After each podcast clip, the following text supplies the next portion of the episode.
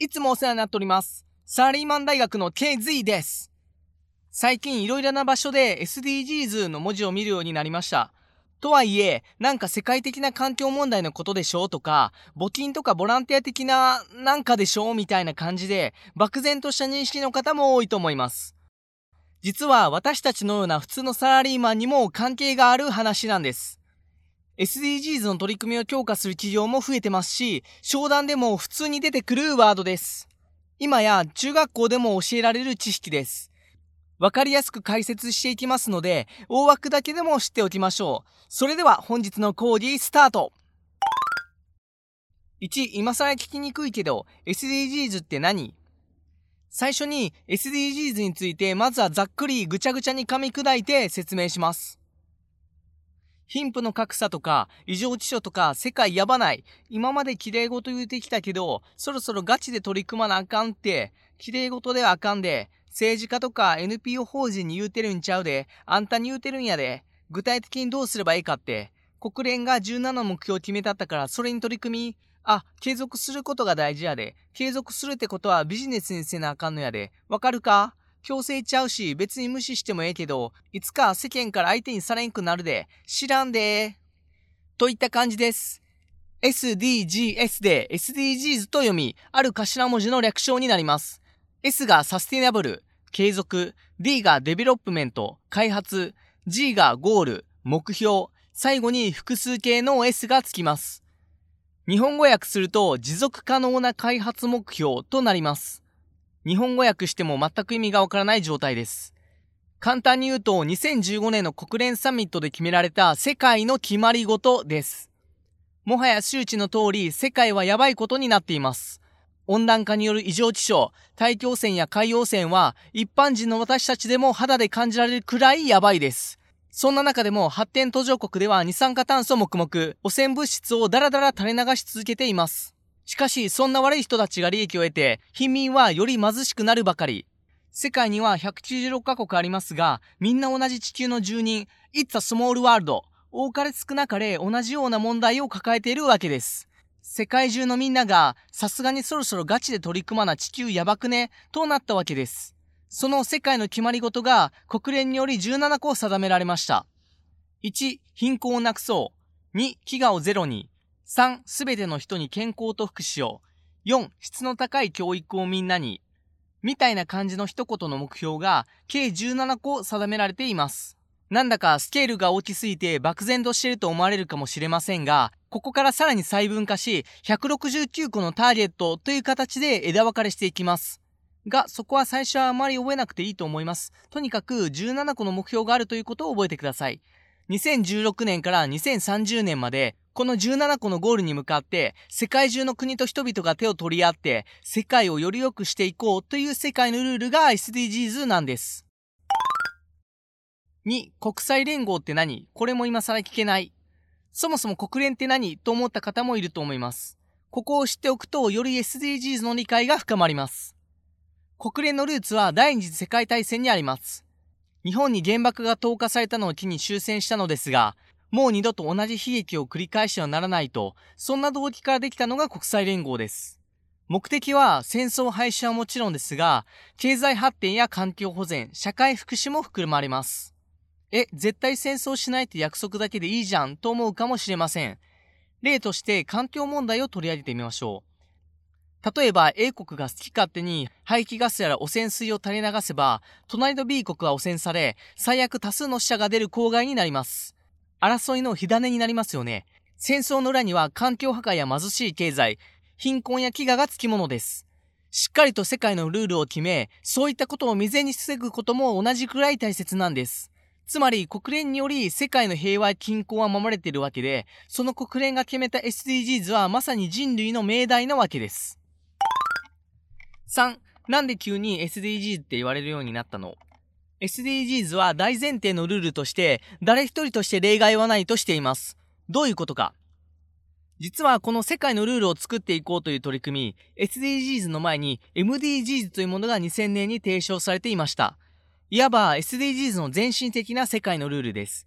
この MDGs に関しては、主に発展途上国の貧困や伝染病を減らすなどの8つの目標が立てられ、先進国がそれを支えようぜという構図でした。そこそこの成果は収めたのですが、先進国にも課題はあるし、途上国も経済的に自立しないといけないし、永続的に続けるには無理があったんです。それらの課題を踏まえ、SDGs は途上国も先進国も含めて、経済、環境、社会の3つのバランスが取れた持続可能な取り組みにしましょうとなったのです。そうなってくると、募金しましたみたいな単発的な行為ではダメだし、政府やボランティア団体だけの問題ではなくなってきます。では、それらの実現のためには何が必要でしょうか？そう、民間企業の協力です。つまり、あなたが今勤めている会社です。SDGs はビジネスの上に成り立つという構図になっているんです。よって私たちサラリーマンも無関係とは言えない立場になってきたんです。4. 私たちサラリーマンも SDGs を無視できない理由。とはいえひねくれ者の私、最初はこう思いました。素晴らしい綺麗事ですね。では社長、頑張ってください。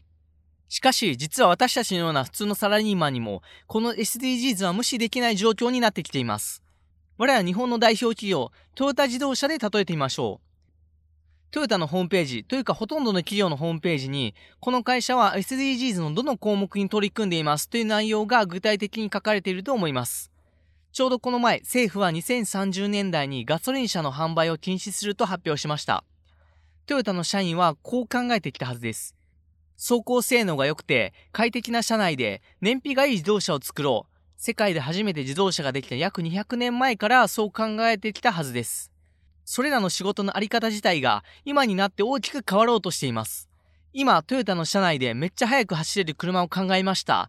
みたいなプレゼンをしても、嘲笑されて終わるでしょう。トヨタの取り組みの中には、5番、ジェンダー平等を実現しよう。8番、働きがいも経済成長もの項目も入っています。つまり環境に優しい車を作ろうというだけでなく同じくらいその車を開発する社員がジェンダーレスでやりがいを持って働ける職場づくりも大事にしますということを謳ってるんです。サービス残業しまくり罵声飛びまくりセクハラ放題のブラック企業はいわば世界のルール違反というわけなんです。よって社員の一人一人が既存の価値観を改め働き方を一から見直す必要があるんです。いやいや企業のホームページなんて誰も見てないし実際のところ職場環境なんて外からわかんないでしょうと思うかもしれません。誰が見てるのか、答えは投資家です。なぜ投資家が注目するのか、とある靴の話を具体例に挙げて解説します。5、SDGs に取り組む企業に投資家が注目する理由。唐突ですが、今海外セレブや IT 社長が履いている大流行中のスニーカーをご存知でしょうか一見単色でデザインもシンプルすぎるなんだかシャレ気のないスニーカーです。オールバーズというニューヨーク生まれのブランドの靴です。環境保護に熱い、あのレオナルド・デカプリオが多額の投資をしたことで話題になりました。2020年1月に原宿にオープンし、日本でも今ムーブメントを起こしています。このスニーカー、実は全ての素材に環境に優しいものを使っています。一部紹介すると、ソール部分は CO2 を吸収するサトウキビで作られていたり、靴紐や箱までもが全てリサイクルの素材を使っているという徹底ぶりです。なぜ海外のセレブや社長たちが1万円ちょっとで買えるこの靴を履くのか、今まで何十万円もするグッチの靴を履くことがステータスだった人たちの価値観が、今はオールバーズを履くことがステータスになったのです。先ほどトヨタの話をしましたが、車もフェラーリに乗るより、電気自動車テスラの車に乗るセレブが増えてます。このように SDGs への取り組みが企業イメージや商品価値に直結するユーザー心理に変化してきており、投資家もそこに目をつけているわけです。投資家が投資するということは、その企業にお金が集まり、ライバル企業は淘汰されていきます。話を戻しましょう。私たちが所属する会社のサービスや商品において、SDGs は無視できない時代になったということです。世界は素晴らしい商品で溢れ、もはや飽和状態、差別化が難しい時代です。とにかくいいものを作ろうという既存の価値観に縛れている限り、ヒット商品は生めないということです。5、SDGs は遠い世界の話じゃない。SDGs は全ての日本人の身近なところまで広がっています。スタバのストローが紙になったり、コンビニのビニール袋が有料化になったり、すでにリアルな私生活に浸透しています。プラスチックゴミによる海洋汚染が問題視されていますが、この紙ストローの取り組みは項目の4番海の豊かさを守ろうにつながりそうです。12番、作る責任、使う責任にもつながっていきそうです。紙のストローはプラスチックよりコストが10倍かかるそうです。それでもスタバのような大企業が利益を圧迫してまでも SDGs に取り組んでいます。投資家は紙ストローの会社にも投資するかもしれません。こんな風に一つの企業努力が様々な SDGs の目標につながり、結果企業や商品のイメージアップにもなり、さらにビジネスとして発展していく、まさにこうのスパイラルが生まれます。SDGs はボランティアや気持ちの問題ではありません。まさにこれからの新たなビジネスを生む主戦場になります。私たちサラリーマンも決して無視してはいけない理由伝わりましたでしょうか以上 SDGs のざっくり解説でした。あなたの次のプレゼン資料に SDGs の17の目標は組み込まれていますか？導入文に入れるだけでもあなたのプレゼンは上司から一目置かれるものになるでしょう。私生活でもゴミのリサイクル、マイバッグの持参、そんな小さな心がけが会社の未来、地球の未来、そしてあなたの市場価値の向上につながります。愛で地球は救えない。ではまた。